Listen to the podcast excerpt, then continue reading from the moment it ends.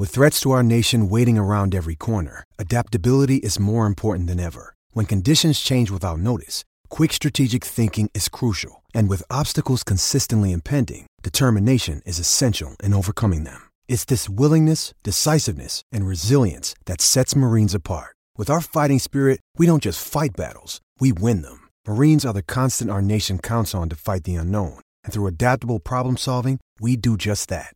Learn more at marines.com.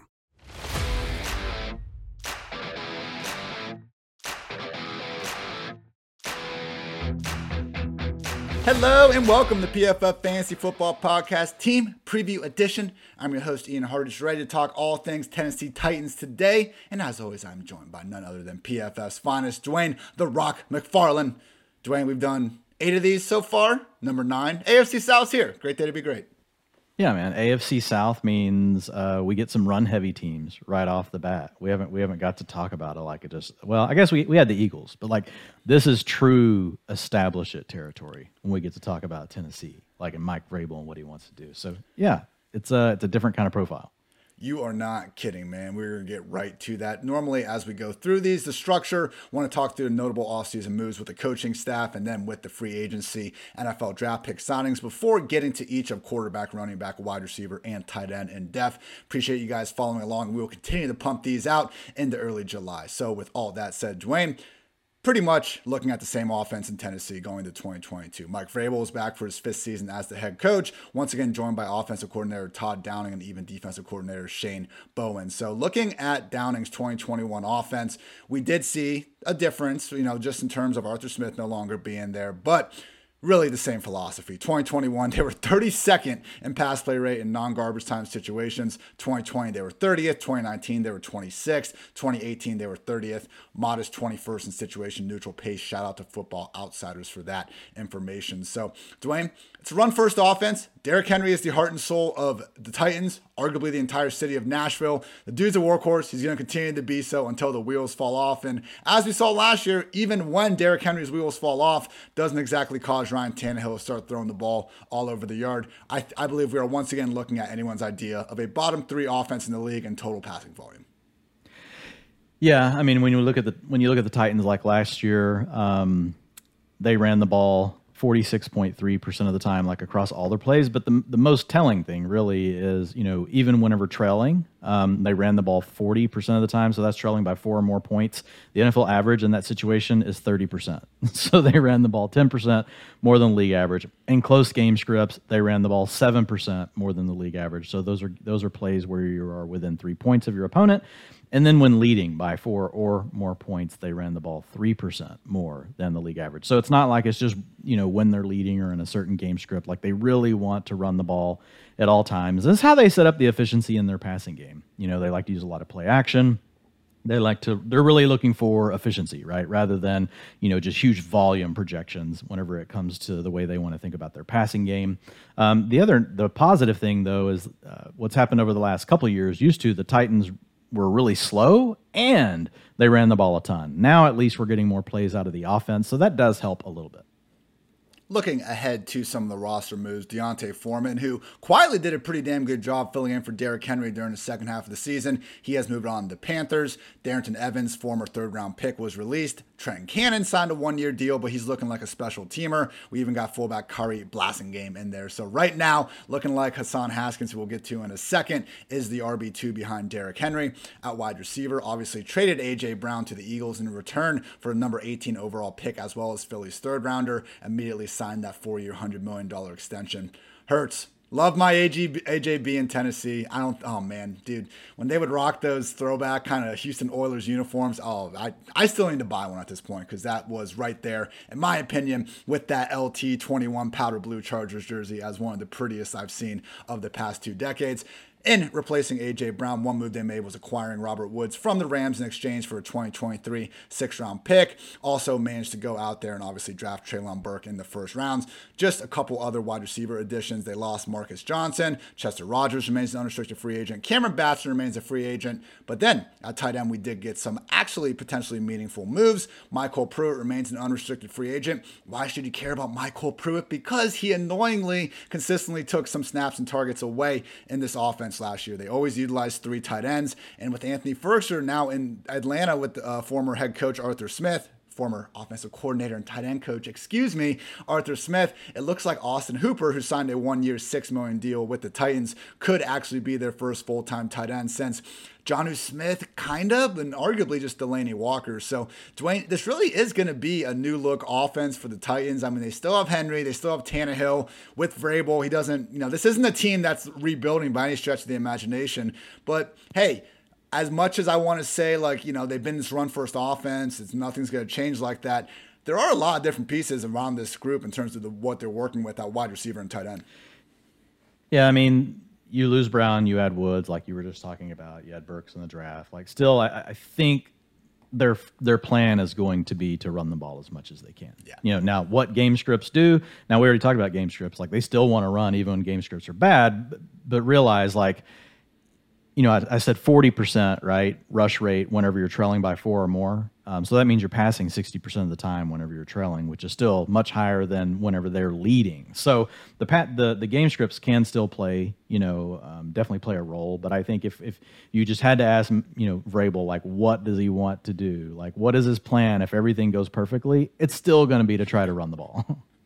man, if he could do every single game like the Patriots did with Mac Jones against the Bills last year, like I think that we would honestly probably get Vrabel off at night. I mean, that just seems like the sort of stuff that that dude wants to go in there, run the ball down the opponent's damn throat, get away with that victory quickly with some of the NFL draft moves. Mentioned a couple already, but Treylon Burks with the number 18 overall pick is now going to be AJB's direct replacement. In the third round, they stopped uh, Liberty quarterback Malik, Malik Willis's free fall. Man, say whatever you want about Ryan Tannehill, not mentoring Malik, but really based on how Tannehill's played, based on his contract, it does not look like Malik is going to factor into the 2022 starting conversation. I wouldn't be surprised if they get him out there for a handful of, you know, Wildcats type snaps, have a package for him, but in terms of actually competing with Ryan Tannehill this year. I don't think it's on the table. And also Michigan running back Hassan Haskins in the fourth round to potentially profile as Derrick Henry's handcuff. Couple other interesting late round additions. Fourth round tight end. Oh man. Chigoziem Okonkwo. Oh man, that's such a hard name.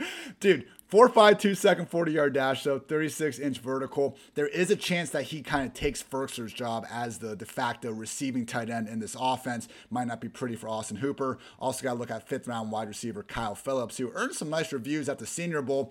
Like Dwayne Haskins, the the fourth round tight end whose name I'm not going to embarrass myself with again, and Kyle Phillips.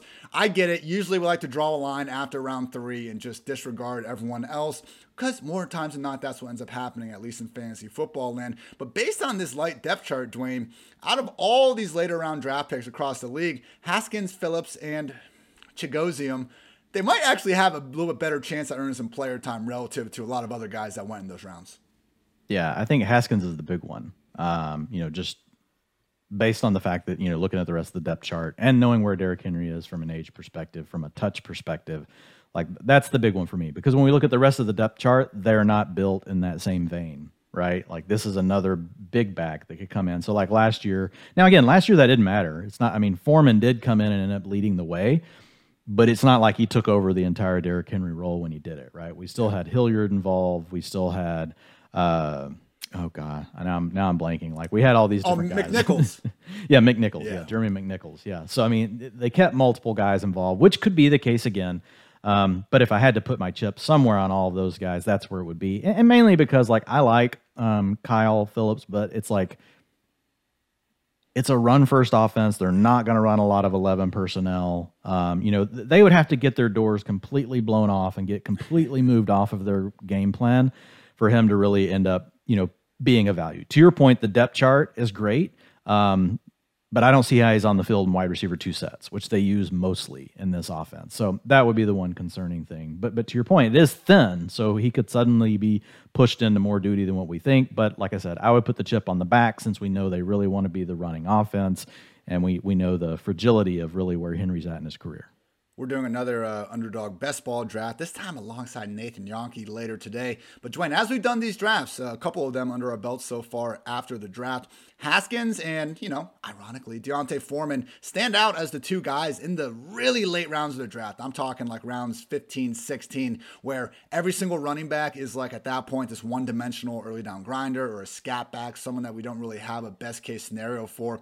But we have Haskins and Foreman sitting there as the presumably handcuffs behind Derrick Henry and Christian McCaffrey, and they're available so late. So I can plan on continuing to get some exposure to those guys because they are just one injury away from having a role that could have them in that, even if it's not going to be top five, top 10 conversation like a Tony Pollard might be, still someone that we we know can handle 15 plus carries on a weekly basis and an offense that loves doing that. So, with all that said, let's talk a little quarterback, Dwain. And Ryan Tannehill, arguably one of the league's most underrated quarterbacks. You know, you can bring up the Cincinnati game all you want, but since he got to Tennessee, that's what, exactly what he's been. 91.0 PFF passing grade, third among 52 quarterbacks with 300 plus dropbacks since 2019. He's seventh in QB rating, tied for sixth in yards per attempt, 11th in adjusted completion rate. I just saw another cool stat from one of our oh, what's his name? It wasn't Tage. It was um, Arthur. I, I, forget his name. Sorry, I'll figure it out. Give you credit later. Third, I believe in win shares. One of the new stats that PFF is trying to more um, just appropriately assign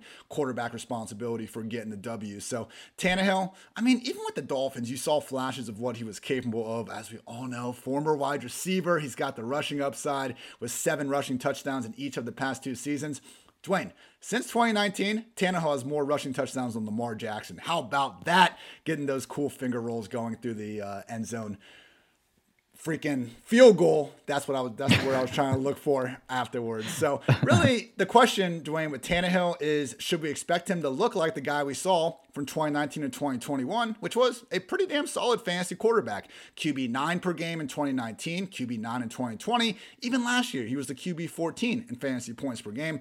Are we expecting him to be like that? Or is he going to have a big drop off because of age, because of the lack of weapons, because of the run first offense? Because as we're seeing, man, these drafts right now, Tannehill is going behind like projects like your Zach Wilsons your Trevor Lawrences of the world, who I'm not saying they won't have a better 2022 than Tannehill, but man, just just based on where they've done, where they've finished over the past few years versus where their ADP is, Tannehill looks like a screaming value right now.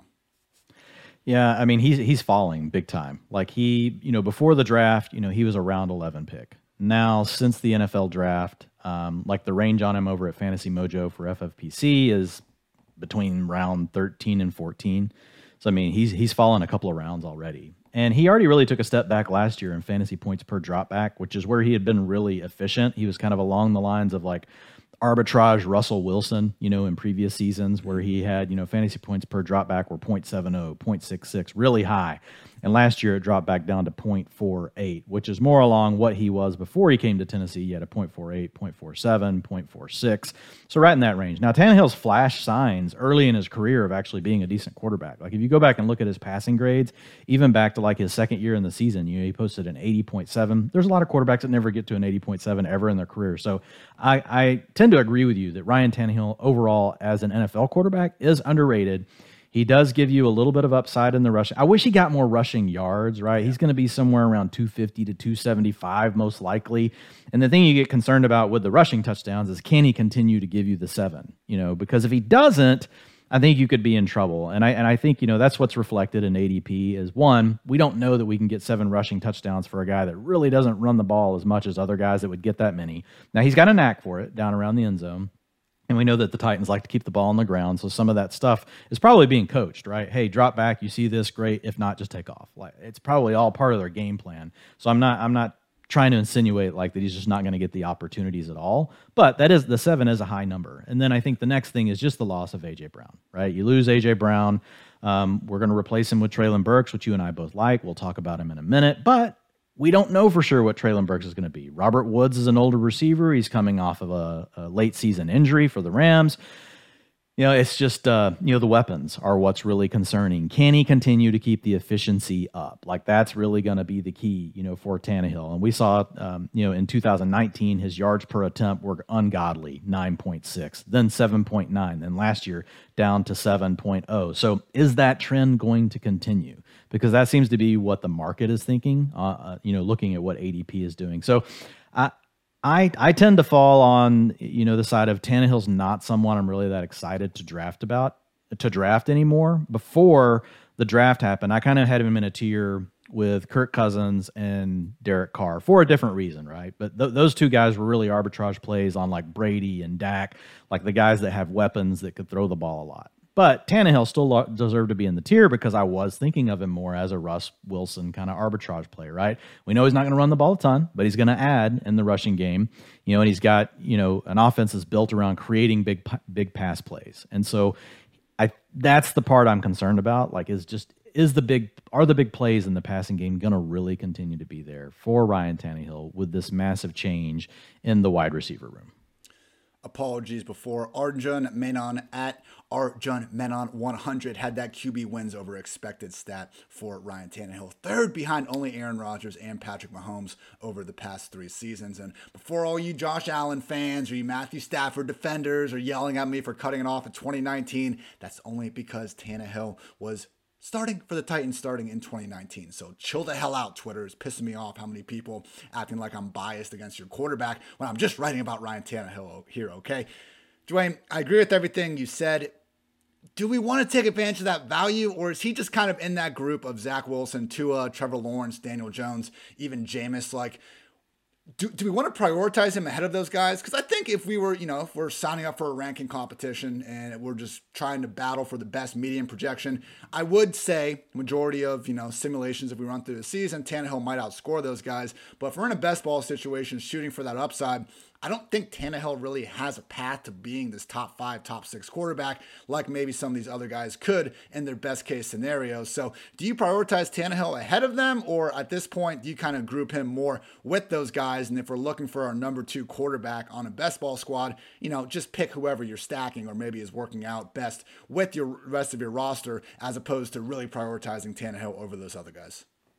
Yeah, so I've I've moved him kind of into his own little tier behind Cousins and behind uh, Derek Carr at this point um, because I'm not prioritizing him the way I am those two guys. So now, like that's kind of my cutoff where you got to have a wide receiver one, and it's by Kirk Cousins. Ultimately, you would love for Kirk Cousins or Carr to be, you know, your QB two. I don't think um, Tannehill just fits. You know, I don't want him as my QB one for certain. Right, I'm not comfortable with that as all no. at all. I, I, still think he could be fine as a QB two. But to your point, like if I'm looking at all these other guys, Jameis now with all of the weapons that he has, right? Zach Wilson with improved weapons, we've only seen one year, right? Could he take a step forward? Um, you look at a guy. You look at obviously Justin Fields. Um, you know, yeah, and, no, uh, Trey Lance. Those those, those are all they're all well ahead. But like even once you get you know to that you know the guys that I was just talking about, I think there are things you could talk yourself into where you know their median outcome, you, like you mentioned it, you said it perfect, right? He's probably going to project ahead of them as far as our median outcome goes. But when we try to look at how far is that off of their median outcomes versus the upside those players may give you, um, I just don't. I don't know that it's worth it. I'm probably going to have pretty low exposure to Tannehill. Not somebody I'm just like trying to avoid, but also no, no one I'm running to pick. It's going to mostly be correlated stack kind of stuff uh, with late late draft capital.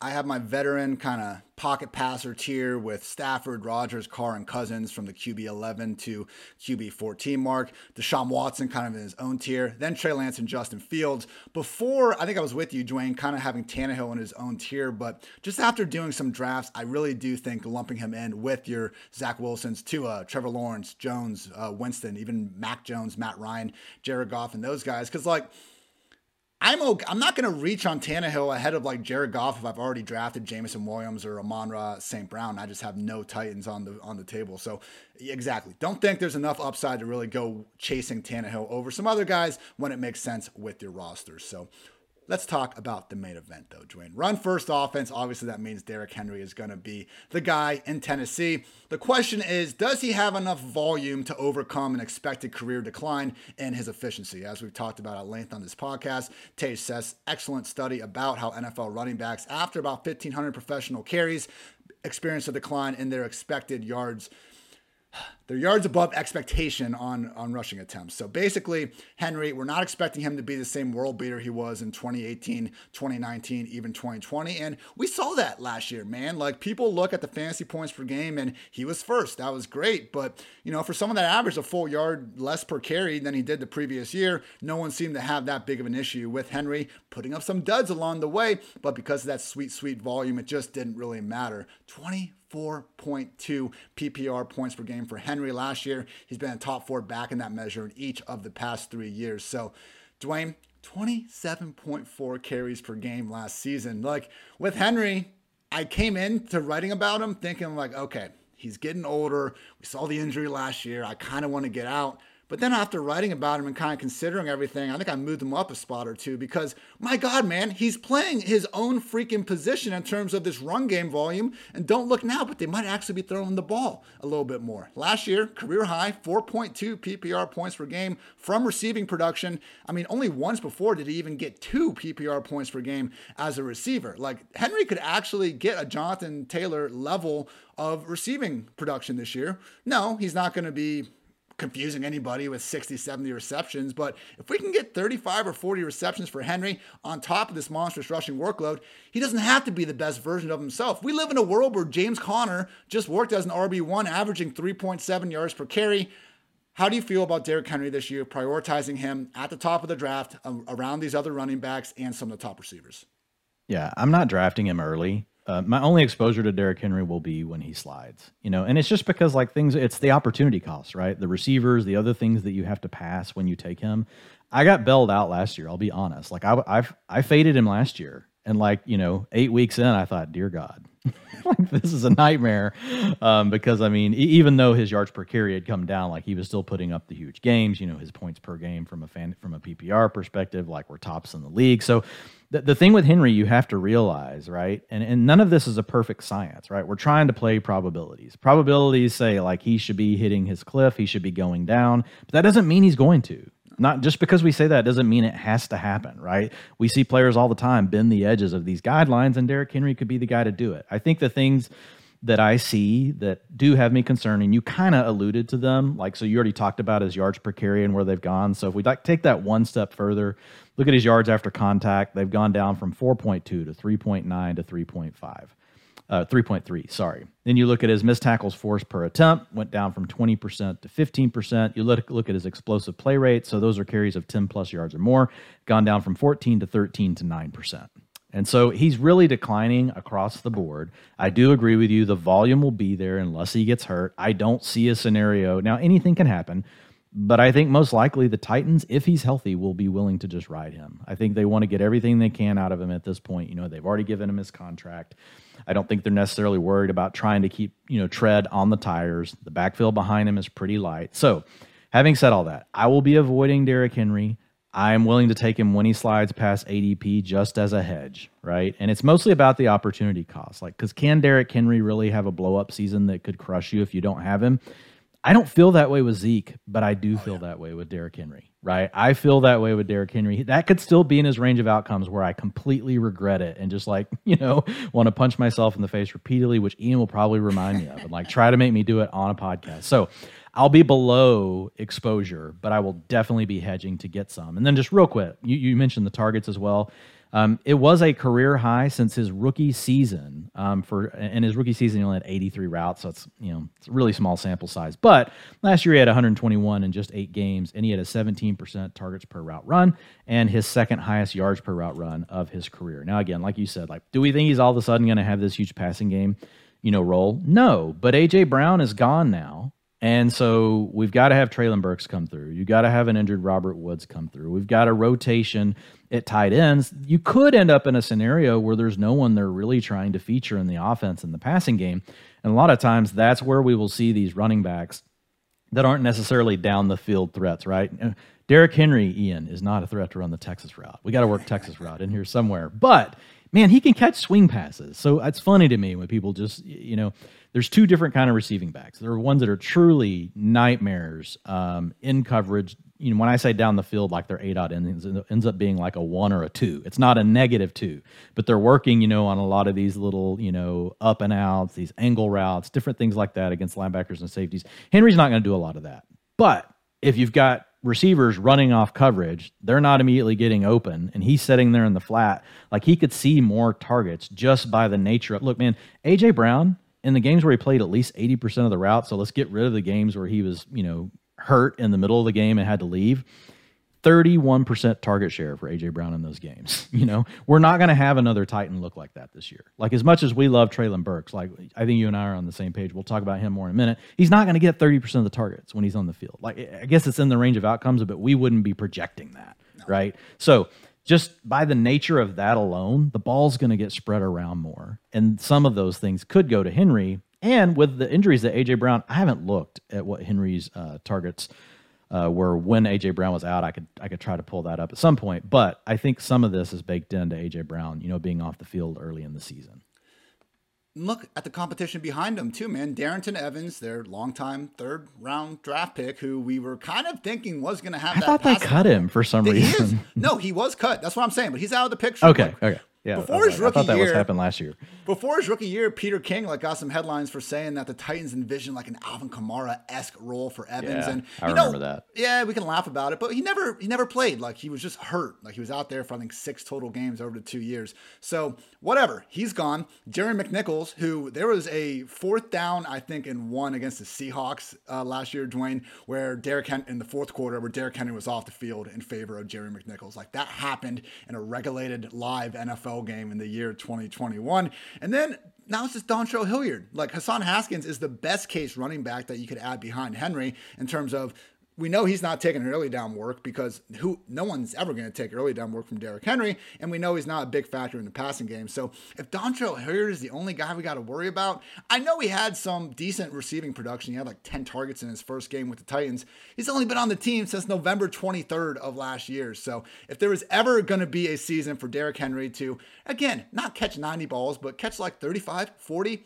I think it's going to be this year, and I agree with you in terms of him not being this like liability. Like just because Henry and Nick Chubb don't catch a ton of passes doesn't mean they're incapable of catching a couple swings out there. Getting your big freak athletes out in the open field seems like a good idea to me, Dwain. He also never leaves the field inside the five, almost. Yeah. You know, and, and this team is committed to running the ball inside the five. And he, guess what? He's also really damn good at running the ball inside the five. So, like, the big thing with, with Henry, like, I think he could catch a few more passes. Like, but man, he the, the guy could score 20 touchdowns. Like I, you don't say that about very many players, about very many running backs, and he could do all of them. They could all be rushing. Like he, he could really do that. So um, with Henry, you're going to really struggle to project him as anything other than you know like a top five running back. Like, and no matter what format you're playing, standard, like you know he could easily project as the number one. You know, I mean, yeah. if you were just being fair about projections, what it's going to come down to for fantasy players this season on Henry is really are you going to take more of the projection view or are you going to bake in some of the macro level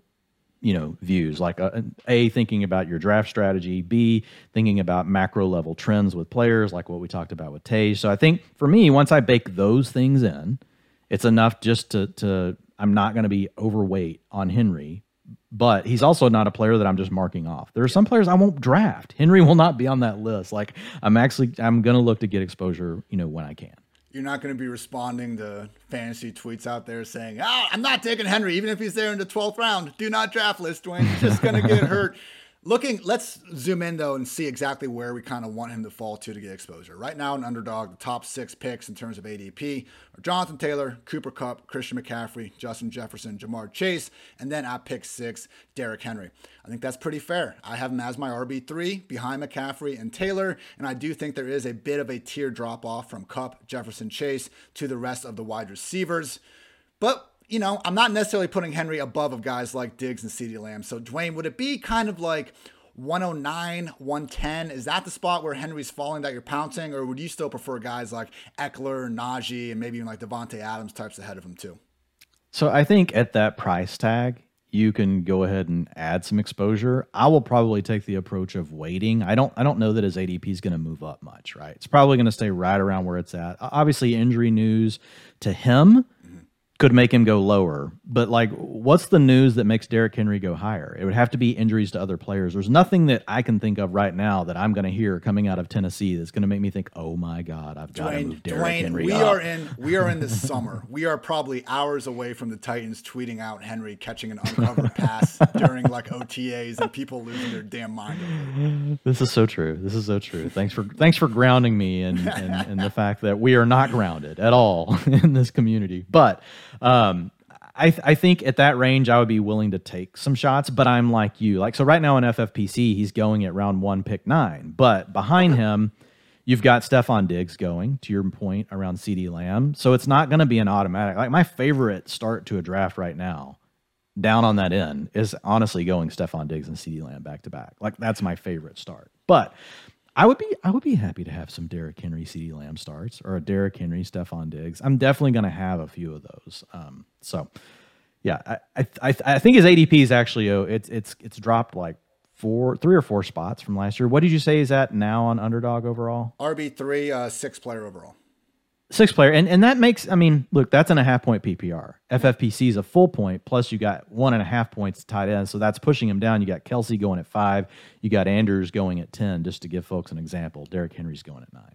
I think he's priced about right. So yeah, we're not going to have insane exposure, but we're also not going to be fading the man 106, pretty fair. Ideally, we can get him. Look at the backs real quick, though, Ian. Like that. That's like the true test for me. Like I think you made a really good point. Like against the receive, the opportunity cost is really against the receivers, not other backs. I have no problem taking him over Dalvin Cook. I have no problem taking him over Joe Mixon. Um, you could make an argument for D'Andre Swift just because he's only going into year three. We know he's got the pass catching role. He's explosive, but then it's like you're like, God, but that PFF rushing grade was freaking atrocious. Like, so you can find something about all these guys. Kamara, we've got legal you know issues. He's also getting older. Javonte Williams, we've still got to battle. Um, you know Melvin Gordon, even though you and I both think that his role will expand and he's gonna he'll he'll be valuable this year. And then you get to Fournette. Like so, I, I'm taking Henry. I don't if I were to make an argument for any one of those guys at a more none of those guys are going to project better than Henry when you do your projections. If I was making a macro take, like the only one I could see myself trying to convince myself into at least a few times over Henry would be Swift, just because he's the younger player in a PPR format. Yeah. Quickly, just while we're talking about the top running backs, I've said on numerous times here, so I want to clear this up as I get new information about it. In addition to Kamara's legal problems, I was worried about Dalvin Cooks. That's why I had him outside my top 10 backs. Yesterday, I got to go on Matthew Coller, awesome uh, Vikings uh, beat reporter, his podcast over at Purple Insider. You guys can go check that out at Matthew Coller uh, is his Twitter handle. But talking to Matthew, first thing I asked was, what's going on with Dalvin Cooks? Should we expect him to get suspended? And Matthew basically said, not for this year because they've just legal strategy for Dalvin's team has been to push this trial as far in the future as we can. And based on, you know, what the NFL has done with Deshaun Watson, Alvin Kamara, these other cases. They're letting things legally finish up before actually making suspensions uh, for the season. So with Dalvin Cook, I moved him back up to RB7. I am not seeing the potential suspension issue uh, for 2022 being enough to keep him down. So, hey, we got new information. We're adjusting everyone. Um, apologies, you know, for not being, I guess, I don't know, I was wrong for a couple months on it, but hey, now we're moving forward. Great day to be great. Dwain, let's finish up this backfield, though, with a look at Hassan Haskins. We talked about D'Onta Foreman and the role he had last season. It was good not great. 142 touches from weeks 9 through 18. We consistently saw Dontrell Hilliard and Jeremy McNichols to an extent taking away the pass down work. Still, though, that was the 14th most touches among all running backs during that period. 93.9 PPR points were good enough for RB25 status. So, with Hassan Haskins, he's going off the board right now in underdog fantasy. Outside of the top 200 picks, he is right next to D'Onta Foreman as the RB59 and RB60 like Dwain, again, I, I'm not expecting much from Haskins. He's someone that in redraft leagues you're going to pick up and probably have to cut, you know, a couple weeks in, depending on some injuries and stuff going on. But seriously, if Derrick Henry gets hurt, Haskins is going to be on the cover of every single waiver wire article, and for good reason. I think we could project him for 12 to 15 touches per game the second Henry's forced to miss time. Right, and there and there's a chance that they give him a larger role than what we saw with Foreman. You know, we already covered earlier the base. Uh, look, they could just split it up between all of these guys more, But I think if they have a bigger back, which he is, 228 pounds, he's only going to be 22.8 years old when the season starts. You know, he handled a huge rushing load uh, one of his seasons at, at Michigan. So it's like like there's some really good things about Haskins that I think fit what the Titans want to do. He is not as explosive, right, as Derrick Henry. Um, his career explosive rush rate in college was only a 14%, which is well below you know the collegiate average. Um, so uh, there's not like a ton of things about his profile that scream, "Oh my God, I'm dying to get him." But when you think about the offense he fits in, like in what they want him to do and how they like to use a larger back to punish people, like I think he fits what they want to do. And I think there is a chance that if Derrick Henry went down, like I don't think anybody's going to take over 100% of what Derrick Henry used to do, but I think there's a chance he takes over 80% of what Derrick Henry did before, and that alone makes him in deeper formats, especially redraft. I think he's a must draft if you're in like a 20 round draft. Like I think Hassan Haskins, Keaontay Ingram, like those are two names, like behind James Conner and behind uh, Derrick Henry. And, and just by the nature of like how we're constantly talking about Derrick Henry, where he is and his touch profile, knowing that you should be looking at those are the guys that you want to look at. Well, who is their number one back? We know we got someone that could be potentially, you know, on the downslope could suffer an injury. It's a run heavy team. Like I don't see what there isn't what there isn't um, to like, especially where he's going right now. He's free. Go get him at the end of drafts for everything that you just said. And yeah, it was. I think we see these uh, running backs just maybe too much of a dynasty perspective, I think, for everyone during these times of the offseason. We spend three months going through it. Hassan Haskins isn't making anyone's top 10 list. He gets drafted into maybe the best case situation for him, not with draft capital, but just in terms of his potential role moving forward that fits his skill set. And he doesn't move up as high as he should because p- too many people are focusing too much on what they thought of him before the draft as opposed to looking at how the Titans apparently view him he, now. So he is a great late round pick, especially if you go wide receiver heavy early, right? And it's harder to hit on wide receivers in later rounds. Running backs you know, they can still be hard to hit on, but because of injury, right? Because of the nature of the way the season works, you know, all of a sudden, let's say you've got a wide receiver heavy team over in a best ball format. Let's say you go anchor, right? That's probably our favorite format. That's probably our favorite style, right? Get a running back in one of the first two rounds. Maybe you load up with some receivers, you grab your tight end, maybe you grab you an RB2, you know, around round six or seven and then you're coming back at the end, right? And you're having to fire like for an RB5, an RB6, all that kind of stuff. Like you know, Ingram and Haskins like perfectly fit like into that mold where all of a sudden Derrick Henry goes down in like week 15 and you've already got all these badass receivers giving you a huge, a huge edge. And now all of a sudden you get to use, even if it's just for like three weeks, that you get to use Hassan Haskins. Like it could be huge. And I don't even mind stacking or handcuffing Henry with Haskins on the same team. At that late, yeah. Yeah, it's not like we're talking about Zeke and Pollard where you're using, you know, two top eight round picks in order to accomplish this. Round 16 or 17, you might as well ensure that you're always going to have at least that one starting running back. So we're in on Henry basically, we, we agree with where Henry's going. Happy to get some exposure to him, but particularly if he falls, absolutely love Hassan Haskins where he is going this late in drafts. And I just want to point out, everyone, this podcast is sponsored by the fine folks over at FanDraft. Are you holding an in person fantasy football draft party this year? Then you need to check out fandraft.com. FanDraft is a modern, digitalized version of those old sticker boards we used to use at our drafts. However, unlike those outdated sticker boards, FanDraft makes your fantasy draft feel like the actual NFL draft with features such as custom logos, draft clock, team walk-up songs, a streaming news ticker, all that and much more. FanDraft works by running your league's draft room from the fandraft.com website and then exporting your display onto a large screen TV for the entire league to enjoy. It can also be used fully online and any number of your league owners can join the draft remotely. So sign up for a free trial account at fandraft.com. When you're ready to order the pro account, make sure to use promo code PFF to save 15% off your purchase. That's fandraft.com with code PFF. Also, want to note the best play to fit, best place to play fantasy football this summer is Underdog Fantasy. Dwain and I are on those streets, and I'm sure you can be too. Especially if you haven't signed up yet, because we got a nice deal for you. Underdog is going to double your first deposit up to $100 when you sign up with the promo code PFF. And if you play just 10 of those dollars using promo code PFF, you get a free PFF subscription. So what are you waiting for? Head to UnderdogFantasy.com or the App Store, play $10 with code PFF, and draft your best ball mania team today. Wide receiver time, Dwain. It's a run first offense. With that said, we got Treylon Burks, number 18 overall pick. best chance of any, I think, rookie to work as their team's number one pass game option. And where he's going in the draft, I think it's reasonable. I mean, right now, looking at him going in that RB3 range, even if he's not going to replicate AJ Brown's efficiency, which I don't think we should expect him to, AJB, truly top five. Even if you want to push that down, anyone's idea of a top 10 wide receiver on a per route basis over the past three seasons.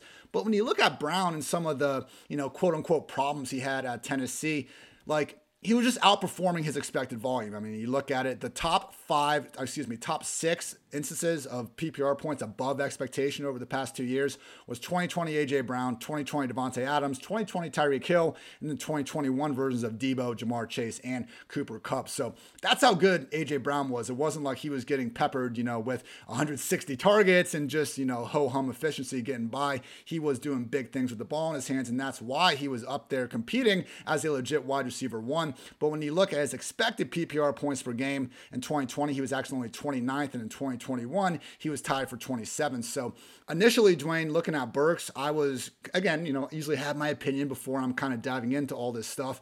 And looking at Burks, I just wasn't sure if we were maybe expecting too much out of him, expecting him to be AJ Brown year one, which, hey, that's asking a lot from a freaking rookie. But after diving in, Dwain, there's all sorts of opportunity. And I think it's reasonable to expect Burks to get AJ Brown's level of targets, maybe not that quite high target share, but something similar in that ballpark. I do expect him to be a number one pass game option. And as we saw with AJ Brown, even if AJ Brown wasn't the world beater that he is, he still would have been, you know, expected to put up the sort of fantasy points that are higher than where Burks is being drafted right now. So I know you were really high on Burks uh, before the draft, and just based on some of the stuff you were able to find, you know, in terms of his ability to win over the middle of the field and you know just be that YAC monster on play action, it's the perfect fit for what we've seen him do well.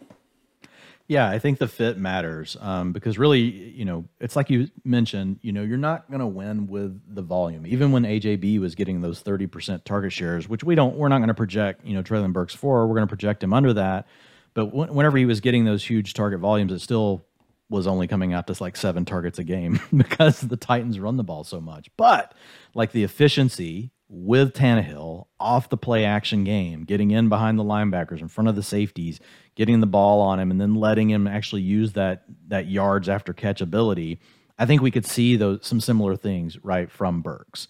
Um, because even when AJ Brown got to the league, like he wasn't like this elite route runner, right? There were a lot of folks that even were worried about his ability, you know, to you know to really separate, you know, at the next level. Um, and and you know none of those issues really played out because of the way that you know, and part of that is because AJ Brown's really good, right? But the other part is because of the way that the Titans run their offense, and I do think that Burks is a perfect fit for that. Is he going to get 150 targets this season? No, something would have to actually, a lot of weird stuff would have to happen, right? All of a sudden the t- Titans would have to throw the ball more. That would probably mean they're losing more. The efficiency would go down. Probably have to have other receivers get hurt. Like there'd be all sorts of things that would have to happen for Burks to get that many targets, but having having said all that, I do think you know he could come up with a really efficient you know season where you know he's in that 110 target range, but he can put up a lot of yards, score some touchdowns. That's really what you're looking for, you know. And right now, whenever you like, so over on FFPC, for example, he is actually so underdog. He's going 34. FFPC, he's going 36. So that's the difference between a half PPR and a full PPR. I'm totally fine with him in that range, and that's right where I have him. I have him as my wide receiver 36 right now. But I think, you know, you could make an argument that he should be above like a couple of the other guys I have in the same tier, and I would be fine with it. I think he deserves to be in like that 32 to 36 range. He's an upside wide receiver three that could give you that big playability. My thoughts exactly. He's my wide receiver 33. He's being drafted a little bit lower than that. Sign me up at that point. He's a number one pass game option with a good chance for not 150 targets, but 110, 115. Absolutely.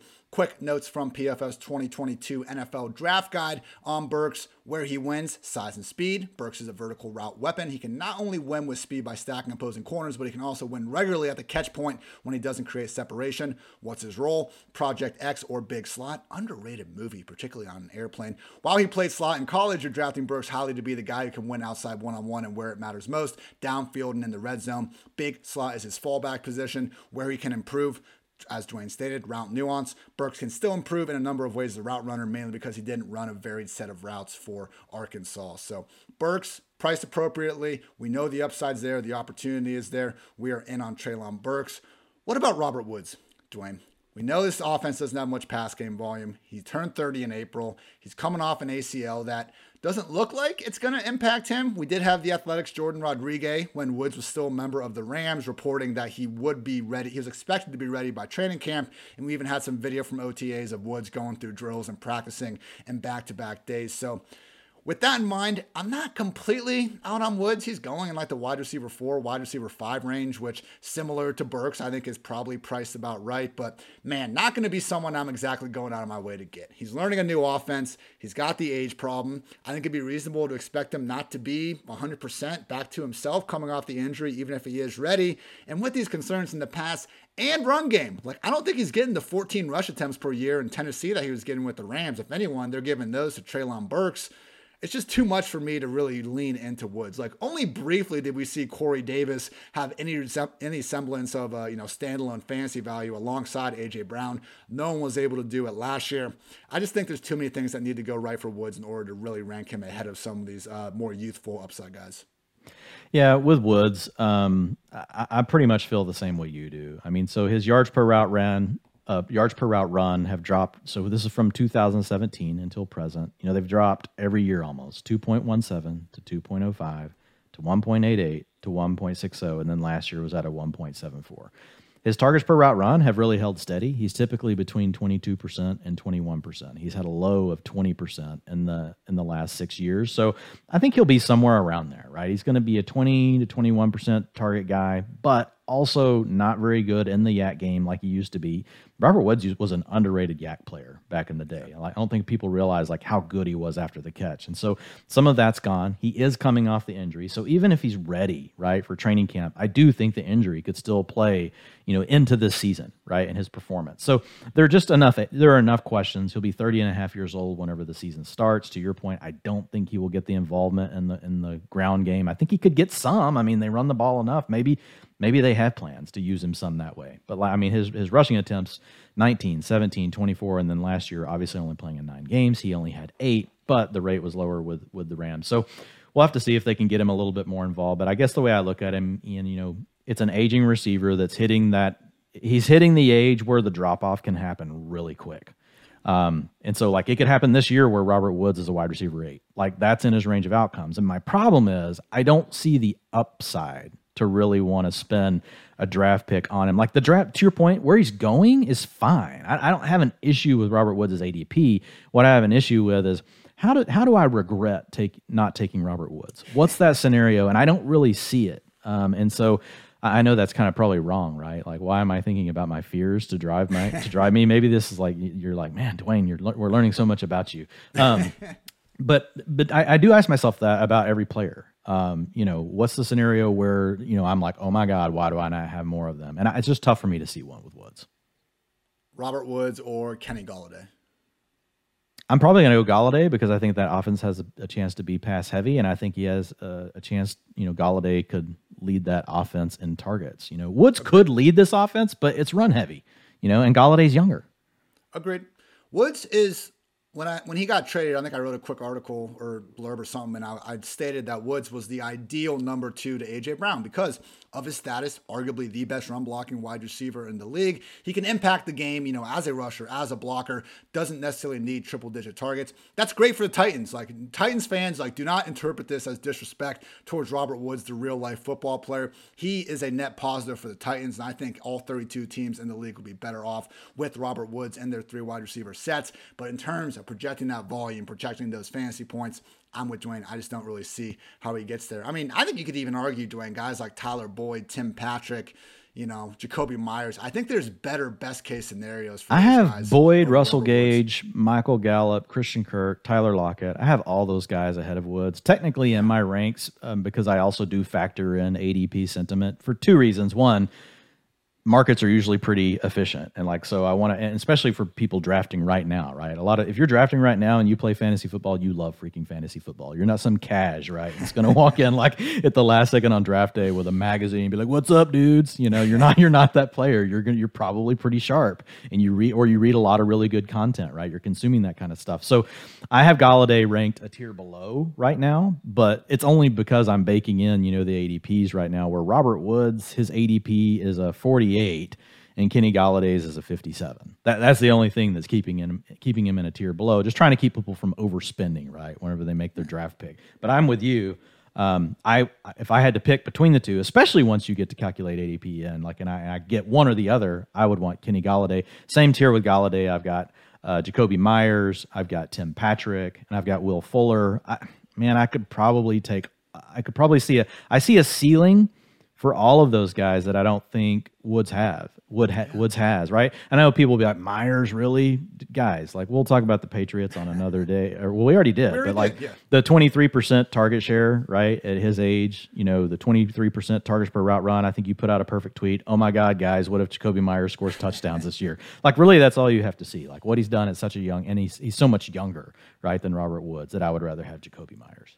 And this is uh, again, I'm if you want to enter these ranking competitions, if you want to be a freaking baller like Nathan Jahnke and finish top five every year, good on you. But I just and, and Nathan does a great job separating, I think, his rankings from his actual fantasy plays. But like Robert Woods is a perfect example of why I don't always think those rankings competitions and that mindset is necessarily always leading to your best fantasy success because Dwain, a lot of those guys you listed, again, if it was gun to our head, like we're going to simulate the season 100 times, who's going to have more fantasy points on average, it's probably Woods over a lot of those guys. But in terms of shooting for those top 10% scenarios, like, no, I don't think he's giving us anything, man. I, I'm with you. I cannot think of a single out of those 100 simulations, I don't think one of those are we like shaking our head like, man, how are we not in on Robert Woods? And, you know, as we Well, said, I think the biggest one, like, and I know we need to move on, but even if you think Robert Woods is 100% healthy, right?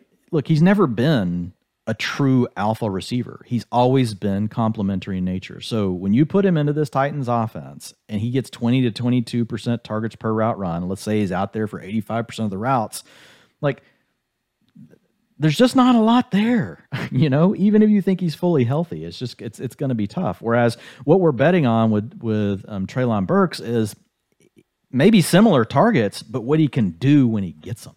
You know, it's like there's there's there are other ways to get to his upside. So I have Woods wide receiver 51. I'm probably even going to drop him a little bit lower, even though I think he's. Uh, I have him likely to finish 52, so you better move him.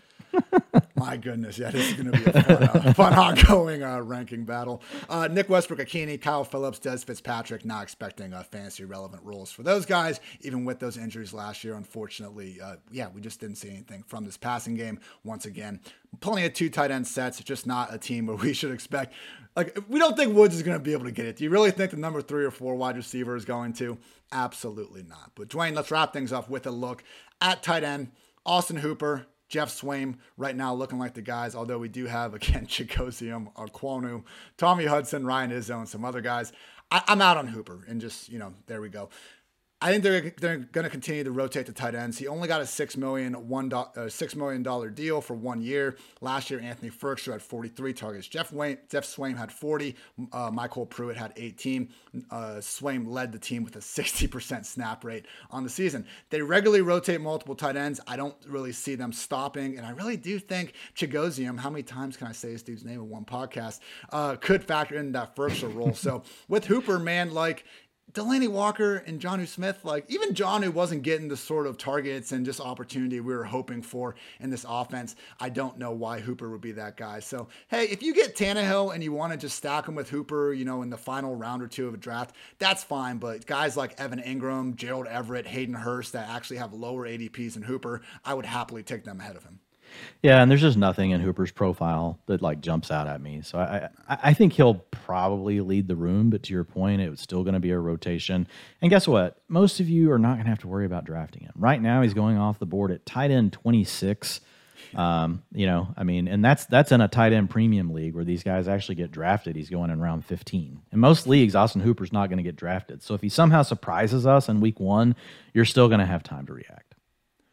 Yeah, and just again, Evan Engram, Hayden Hurst, Gerald Everett, to me, they are just such better options in those later rounds of drafts, particularly Gerald Everett, man. I mean, looking at Justin Herbert's number one tight end versus Hooper, likely in a committee, likely as a number three, number four pass game option at best.